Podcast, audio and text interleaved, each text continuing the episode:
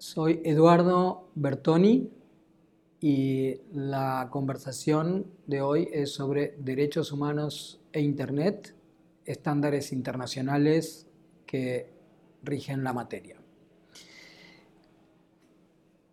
La idea de nuestra conversación de hoy tiene que ver con analizar cuál es, el impacto de la tecnología en el ejercicio y en la protección de los derechos humanos.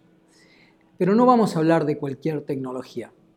Vamos a hablar de una tecnología específica que ya no puede ser considerada una nueva tecnología eh, porque en verdad nació hace muchos años. Me estoy refiriendo a Internet. Y vamos a ver cómo Internet impacta en derechos fundamentales, particularmente la libertad de expresión, el derecho a la privacidad, el derecho a asociación y el derecho a la cultura. Para llevar adelante esta conversación, lo primero que voy a hacer con ustedes es relatar mínimamente la historia de Internet.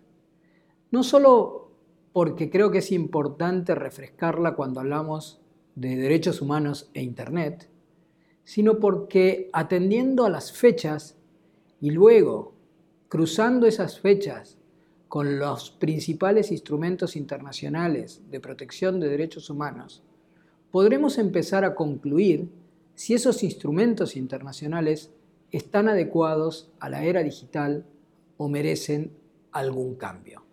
Veremos, pues, cuáles son los estándares internacionales que rigen en derechos como la libertad de expresión, la privacidad, el derecho a asociación, el derecho a reunión y el derecho a la cultura, tal como lo dije hace un momento, pero fundamentalmente cómo impacta el ejercicio de esos derechos con Internet. Comencemos con la historia de Internet como había anticipado. En verdad, dije antes que Internet no es una nueva tecnología. Internet nace allá por fines de la década del 60 del siglo pasado. En 1969 nace ARPANET, una eh, iniciativa impulsada por el Departamento de Defensa de los Estados Unidos, pero también por unidades académicas como la Universidad de California Los Ángeles, Stanford, la Universidad de Utah y otras. ¿Qué se quiso hacer en aquel momento? La idea era poder conectar computadoras o redes de computadoras que pudieran beneficiar no solo por razones vinculadas con la defensa nacional, en este caso al gobierno de los Estados Unidos, pero más importante, que pudieran beneficiar a la comunidad académica, que a través de conectar su información, que ya empezaba a estar contenida en computadores, en ordenadores personales, era más fácil, mucho más sencillo compartir esa información si esas redes, si esas computadoras podían interconectarse. La primera conexión la encontramos en el año 1973. Y también deberíamos decir que recién en el año 1982 empieza a establecerse algo que muchos conocemos y no sabemos bien de qué se trata, que son los protocolos de conexión, el protocolo TCP/IP. Esto es de la década del 80 también del siglo pasado. Algunas otras fechas que me parece importante que recordemos en este momento. A comienzo de los 90 nace la web, la World Wide Web. Cada vez que buscamos un sitio y ponemos www o www, depende para quien nos esté escuchando, esto significa que en algún momento en el desarrollo de Internet se generó la posibilidad de un lenguaje más sencillo para los usuarios. En el año 94 empiezan a haber transacciones comerciales. En el año 98 nace una de las empresas importantes, Google. Muchas veces confundimos Internet con las empresas. Creemos que Internet es un buscador o que Internet es una red social. Para terminar con esta breve historia, Internet es la posibilidad de conectar computadoras, redes de computadoras u otros instrumentos asociados a una red entre sí a nivel global. La posibilidad de comunicación que da Internet es enorme. La posibilidad de expandir derechos en un comienzo fue vista como una gran posibilidad. Hoy en día algunos empiezan a dudar, porque es cierto que a través del ejercicio de Internet, o mejor dicho, a través del uso de Internet, ciertos derechos humanos pueden fortalecerse, pero al mismo tiempo ciertos derechos humanos pueden lesionarse a una escala que antes no había sido observada. Pasemos entonces ahora a los estándares internacionales que protegen los derechos fundamentales a los que yo me hice referencia. Como ustedes saben, cuando hablamos de protección internacional de los derechos humanos, fundamentalmente debemos hablar de dos regímenes. Uno es el sistema universal de protección de los derechos humanos y el otro son los sistemas regionales. En el sistema universal reconocemos el sistema que proviene de las Naciones Unidas y un sistema en el cual los instrumentos principales tienen que ver con la Declaración Universal de los Derechos Humanos, pero hoy nos vamos a, referir a un tratado específico, al Pacto Internacional de Derechos Civiles y Políticos. El Pacto Internacional de Derechos Civiles y Políticos es el tratado más importante del régimen universal que tenemos, que fija algunas pautas muy claras de cuáles son los derechos que rigen a nivel universal y que son derechos humanos. El Pacto Internacional de Derechos Civiles y Políticos proviene del el año 1966. De nuevo, atendamos a las fechas y atendamos al crecimiento de Internet. Ya podemos empezar a vislumbrar que cuando Internet se hace realmente potente, y esto es la historia post la creación de los buscadores, que es alrededor de los años 90, este pacto estuvo pensado para una era predigital, para una era pre-Internet. Veamos cómo el pacto trató los derechos fundamentales que tienen que ver con la privacidad, con la libertad de expresión, con el derecho a la cultura. El artículo 17 del Pacto Internacional de Derechos Civiles y Políticos es muy claro. Nadie será objeto de injerencias arbitrarias o ilegales en su vida privada, su familia, su domicilio o su correspondencia, ni de ataques ilegales a su honra y reputación. El artículo 19 ya va a la protección de otro derecho fundamental, esto es la libertad de expresión. Cito, nadie podrá ser molestado a causa de sus opiniones. Toda persona tiene derecho a la libertad de expresión. Este derecho comprende la libertad de buscar, recibir y difundir informaciones e ideas de toda índole, sin consideración de fronteras, ya sea oralmente, por escrito o en forma impresa o artística, o por cualquier otro procedimiento de su elección. Luego, el pacto nos indica en qué casos puede haber algunas restricciones o responsabilidades ulteriores a la libertad de expresión. No me voy a extender en leerlo para no hacer demasiado larga nuestra conversación. Simplemente tengamos en claro que el Pacto Internacional de Derechos Civiles y Políticos fija la libertad de expresión como un derecho fundamental y nos da algunas pautas de en qué casos podría la libertad de expresión ser limitada. El derecho de reunión también está incluido en el pacto.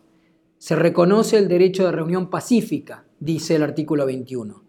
El ejercicio de tal derecho solo podrá estar sujeto a las restricciones previstas por la ley que sean necesarias en una sociedad democrática en interés de la seguridad nacional, de la seguridad pública o del orden público o para proteger la salud o la moral pública o los derechos y libertades de los demás. Y finalmente, el artículo 22 habla del derecho a la asociación. Toda persona tiene derecho a asociarse libremente con otras, incluso el derecho a fundar sindicatos y afiliarse a ellos para la protección de sus intereses sigue el artículo 22 explicando en qué casos podría estar limitado este derecho. Decía yo que cuando hablamos de estándares internacionales de protección de derechos humanos, nos tenemos que referir tanto al régimen universal de protección como a los, a los regionales. Y hablo en plural, porque vamos a hacer una breve referencia a cómo estos derechos que yo acabo de mencionar y sobre los que estamos conversando hoy están consagrados, están enunciados, tanto en el sistema del régimen de las Américas, a través de la Convención Americana de Derechos Humanos, como eh, están garantizados estos mismos derechos en el continente europeo, a partir de la Convención Europea de Derechos Humanos, y en el continente africano, a partir de la Convención de los Derechos Humanos y de los Pueblos. Permítanme ustedes nuevamente hacer el mismo ejercicio que hicimos recién con el régimen universal. El ejercicio tiene que ver con ver cómo está garantizado estos derechos en cada uno de estos regímenes. Si atendemos la Convención Americana de Derechos Humanos, convención que también viene de la década de los 60, 1969, para ser más preciso, podremos atender o podremos ver que el artículo 11 nos habla de la protección de la honra y la dignidad. Vamos a encontrar similitudes, por supuesto, con el régimen universal, pero es bueno traerlos a consideración. Toda persona, dice el artículo 11, tiene derecho al respeto de su honra y al reconocimiento de su dignidad. Nadie puede ser objeto de injerencias arbitrarias o abusivas en su vida privada, en la de su familia, en su domicilio o en su correspondencia, ni de ataques ilegales a su honra o reputación.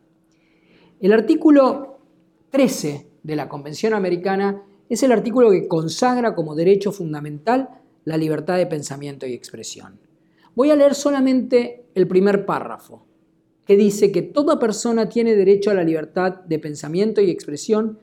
Este derecho comprende la libertad de buscar, recibir y difundir informaciones e ideas de toda índole sin consideración de fronteras, ya sea oralmente, por escrito o en forma impresa o artística, o por cualquier otro procedimiento de selección, de su elección, perdón.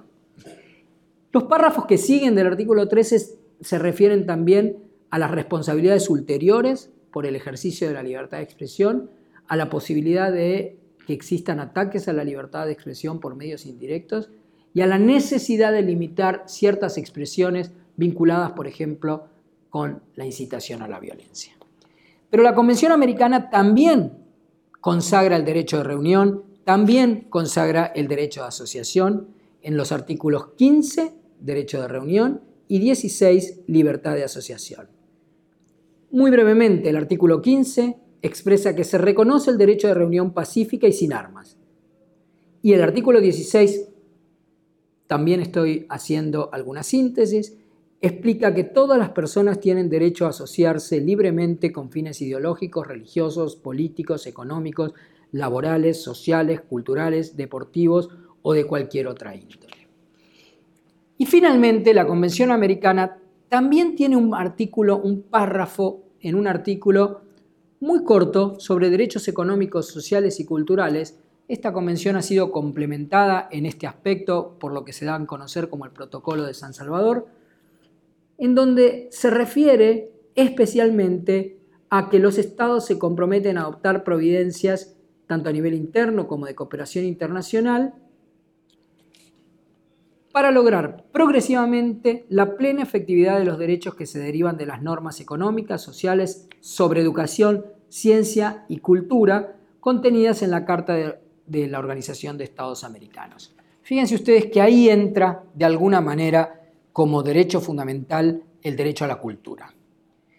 En Europa, en África, la consagración de estos derechos es bastante similar. El Convenio Europeo de Derechos Humanos que es de la década del 70, también nos trae consagrado estos derechos. Brevemente y simplemente para que lo tengamos en cuenta, el artículo 8 nos habla del derecho al respeto a la, a la vida privada perdón, y familiar. El primer inciso, toda persona tiene derecho al respeto a su vida privada y familiar de su domicilio y de su correspondencia y después dice, no podrá haber injerencia de la autoridad pública en el ejercicio de este derecho, sino, en, tanto y en cuanto esta injerencia esté prevista por la ley y constituye una medida que en una sociedad democrática sea necesaria para garantizar la seguridad nacional, la seguridad pública, el bienestar económico del país, la defensa del orden y la prevención de infracciones penales, la protección de la salud, de la moral o la protección de los derechos y las libertades de los demás. Obviamente, el convenio europeo también garantiza la libertad de expresión en artículo 10. Dice el convenio europeo, toda persona tiene derecho a la libertad de expresión. Este derecho comprende la libertad de opinión y la libertad de recibir o de comunicar informaciones o ideas sin que pueda haber una injerencia de autoridades públicas y sin consideración de fronteras. El presente artículo no impide que los estados sometan a las empresas de radiodifusión, de cinematografía o de televisión a un régimen de autorización previa. Fíjense qué interesante, el convenio europeo no habla de empresas vinculadas por Internet. Y vuelvo al comienzo, estos convenios, estos tratados, están pensados para una era predigital. Pero volvamos a los derechos garantizados en el convenio europeo. La libertad de reunión y asociación está incluida en el artículo 11 y no me parece que sea útil leerlo, este artículo 11, lo dejo para ustedes, porque lo garantiza de una manera muy similar a como hemos visto en los otros tratados internacionales o regionales. Y finalmente, para terminar con el marco conceptual de los derechos garantizados a nivel universal y nivel regional, nos vamos a referir a la Carta Africana sobre Derechos Humanos y de los Pueblos. Esta sí es un poquito más reciente, no tanto, 1981. De alguna manera también podríamos decir que es un texto en el cual los estados se pusieron de acuerdo sobre cómo garantizar el ejercicio de derechos humanos pero en la era predigital.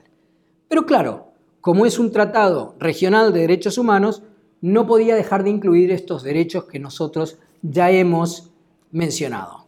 Y en ese sentido, el artículo 9 de la Carta expresa claramente, todo individuo tiene derecho a recibir información, todo individuo tendrá derecho a expresar y difundir sus opiniones siempre que respete la ley.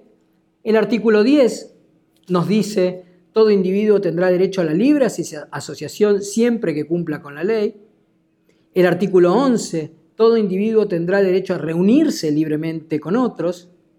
Y finalmente el artículo 22, todos los pueblos tendrán derecho a su, económico, a su desarrollo perdón, económico, social y cultural con la debida consideración de su libertad e identidad y disfrutando por igual de la herencia común de la humanidad. En definitiva, lo que hemos traído hasta ahora es un repaso de cómo estos derechos están garantizados en el sistema universal y en los sistemas regionales, en tratados, en acuerdos en los cuales los países están obligados a cumplir. ¿Cuál es el impacto de Internet en el ejercicio de estos derechos? Claro, ustedes después de escuchar qué significan estos derechos, ya podrán empezar a sacar algunas conclusiones. Libertad de expresión e Internet tienen que ir de la mano. Hoy nos podemos expresar con una escala muchísimo mayor a otros tiempos gracias a la utilización de Internet. Puedo generar un blog, puedo comunicarme con otras personas, puedo tener hasta mi propio medio de comunicación. ¿Qué pasa con la privacidad e Internet? Bueno, ustedes saben que hoy existen mecanismos de seguimiento de las comunicaciones, de seguimiento inclusive de las personas. Cualquiera que tiene un teléfono inteligente sabe que puede estar siendo ubicado en cada uno de sus movimientos. Y eso puede ser un seguimiento arbitrario.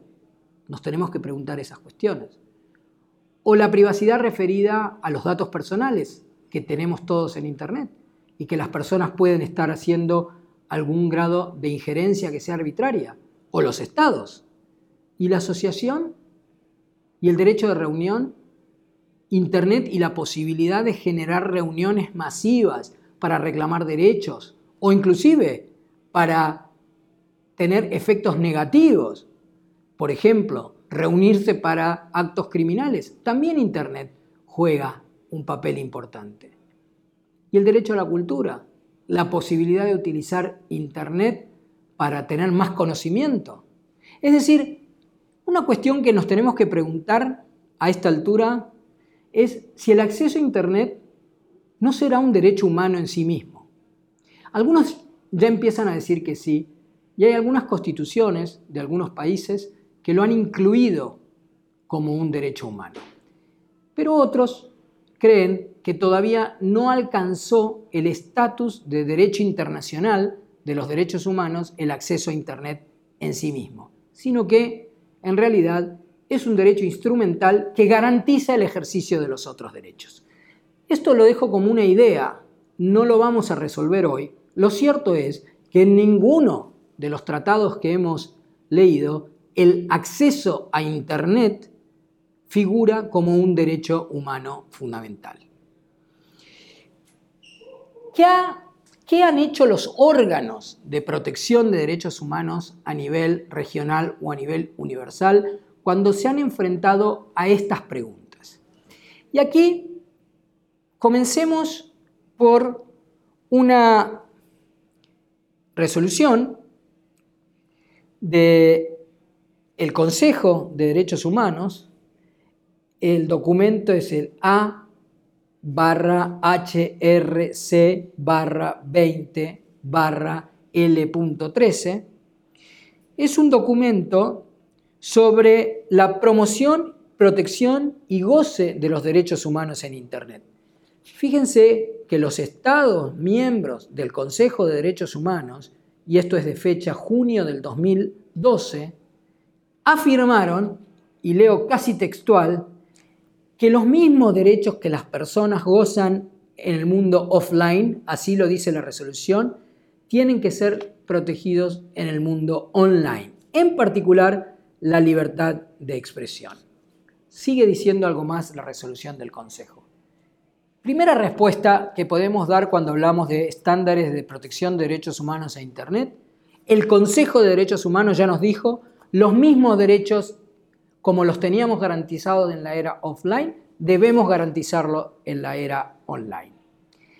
Quienes han sido muy activos en estudiar el impacto de Internet en este ejercicio de derechos han sido las relatorías temáticas, los, este, especiales mandatos que tiene a nivel Naciones Unidas, también conocidos como, como relatorías.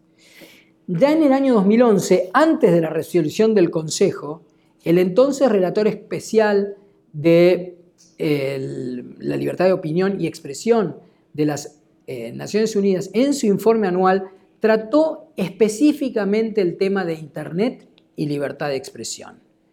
Ese es un documento que ustedes lo pueden encontrar, el documento de Naciones Unidas es A barra 66 barra 290. Todos estos documentos podrán estar accesibles para quienes lo puedan consultar o quieran consultar. Y en este documento realmente es un documento bastante eh, amplio en donde cruza temas vinculados a libertad de expresión e Internet y habla en sus conclusiones y recomendaciones sobre el acceso al contenido online y el acceso a la conexión de Internet. Fundamentalmente, el entonces relator llegó a la conclusión de que no podían existir, no podían existir actos de censura a contenidos online simplemente porque estaban online.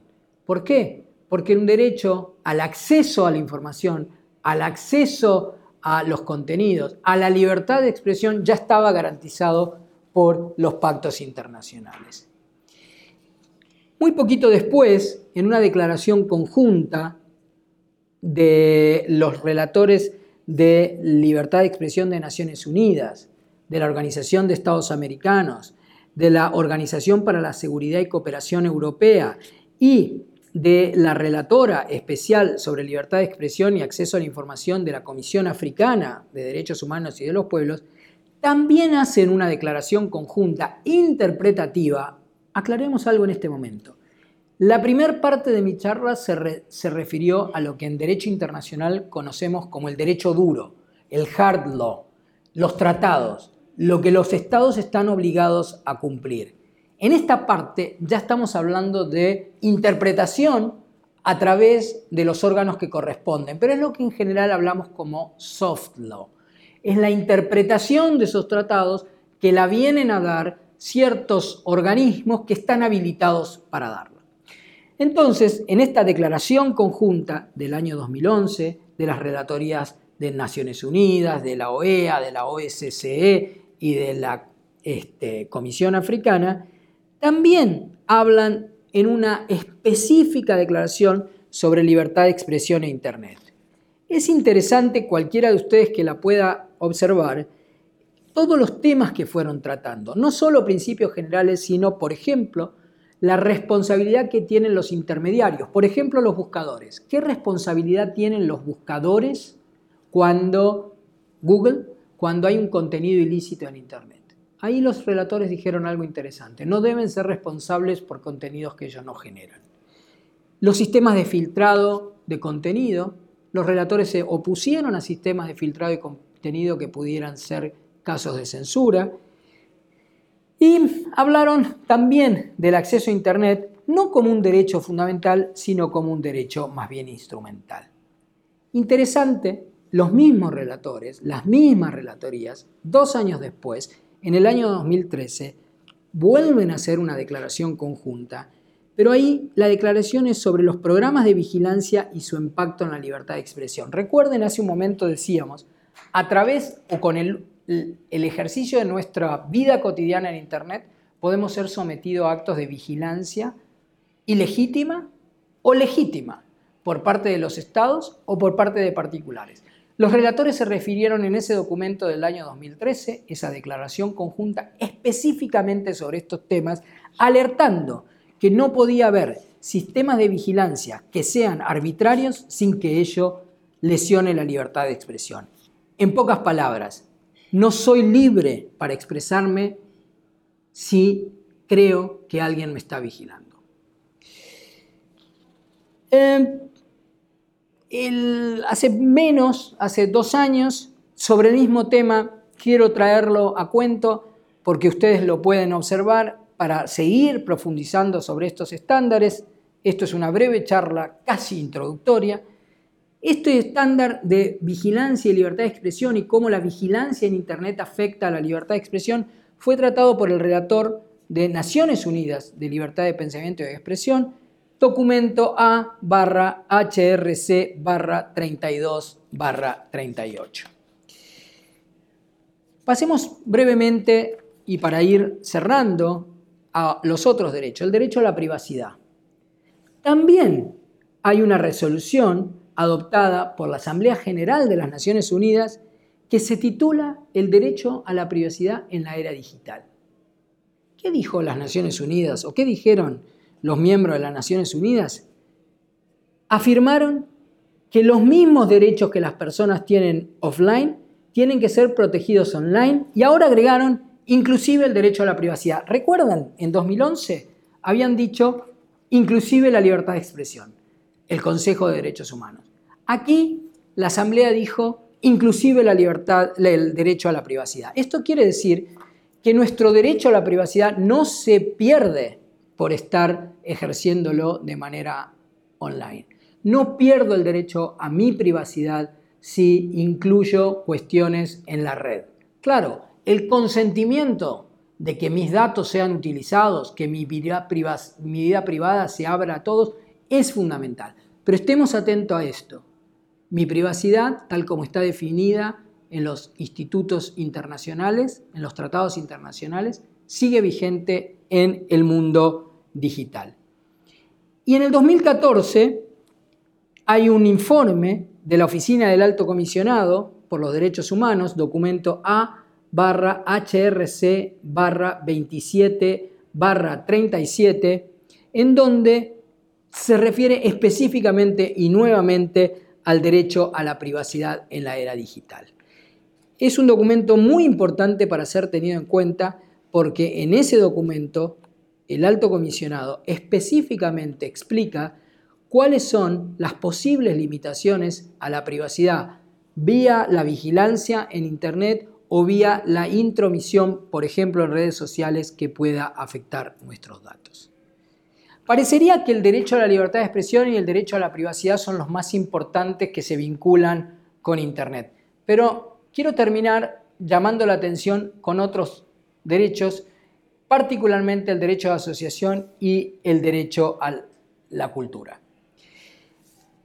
También en el ámbito de Naciones Unidas, la Relatoría sobre los derechos a la libertad de reunión pacífica y de asociación, en mayo del 2012, documento A HRC 20 27, hizo un informe especial en donde, y aquí sí me permito leerles, el relator especial observa la creciente utilización de Internet, en particular de las redes sociales y de otras tecnologías de la información y las comunicaciones, como herramientas fundamentales que facilitan la organización de reuniones pacíficas. Sin embargo, algunos estados han restringido drásticamente la utilización de estos medios. En este sentido, el relator hace referencia a un informe del, relator especial sobre libertad de opinión, uno que leímos, en donde, entre otras cosas, dice que hay que asegurar el acceso a Internet en todo momento, también en los periodos de malestar político y que toda decisión relativa a los contenidos de sitios web que debían bloquearse correspondía a una autoridad judicial competente o a un órgano que no estuviera sujeto a influencias injustificadas de carácter político, comercial o de otra índole. Es decir, se reconoce Internet como una herramienta útil para ejercer el derecho de reunión y se llama la atención a que no puedan existir bloqueos a Internet solamente para impedir una reunión que se va a realizar de manera pacífica y en todo caso de existir ese bloqueo tiene que estar emanado de una autoridad competente. Y para terminar,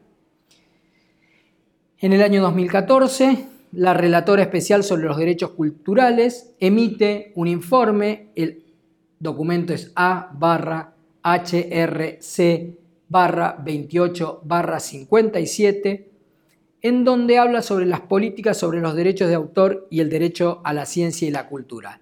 Y en el párrafo 51, la relatora específicamente habla sobre el tema de los derechos de autor e Internet. Dice, la relatora especial recibió una serie de contribuciones que mostraban la preocupación de los titulares de derecho de autor por la amenaza a la que se enfrentan las industrias culturales debido a la piratería digital.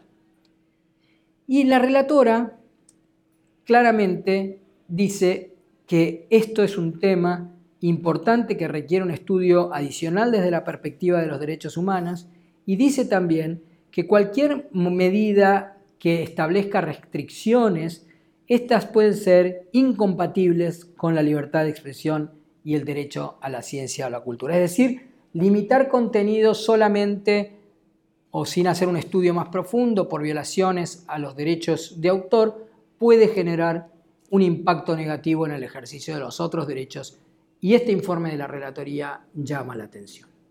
En definitiva, y termino, los derechos humanos a los que hemos hecho referencia, posiblemente podríamos haber hecho referencia a otros, en la era digital tienen que encontrar protección de una manera, en primer lugar, acorde a la era digital y en segundo lugar, acorde a los estándares internacionales que hemos visto y que como manifestamos en esta conversación siguen plenamente vigentes. Muchas gracias.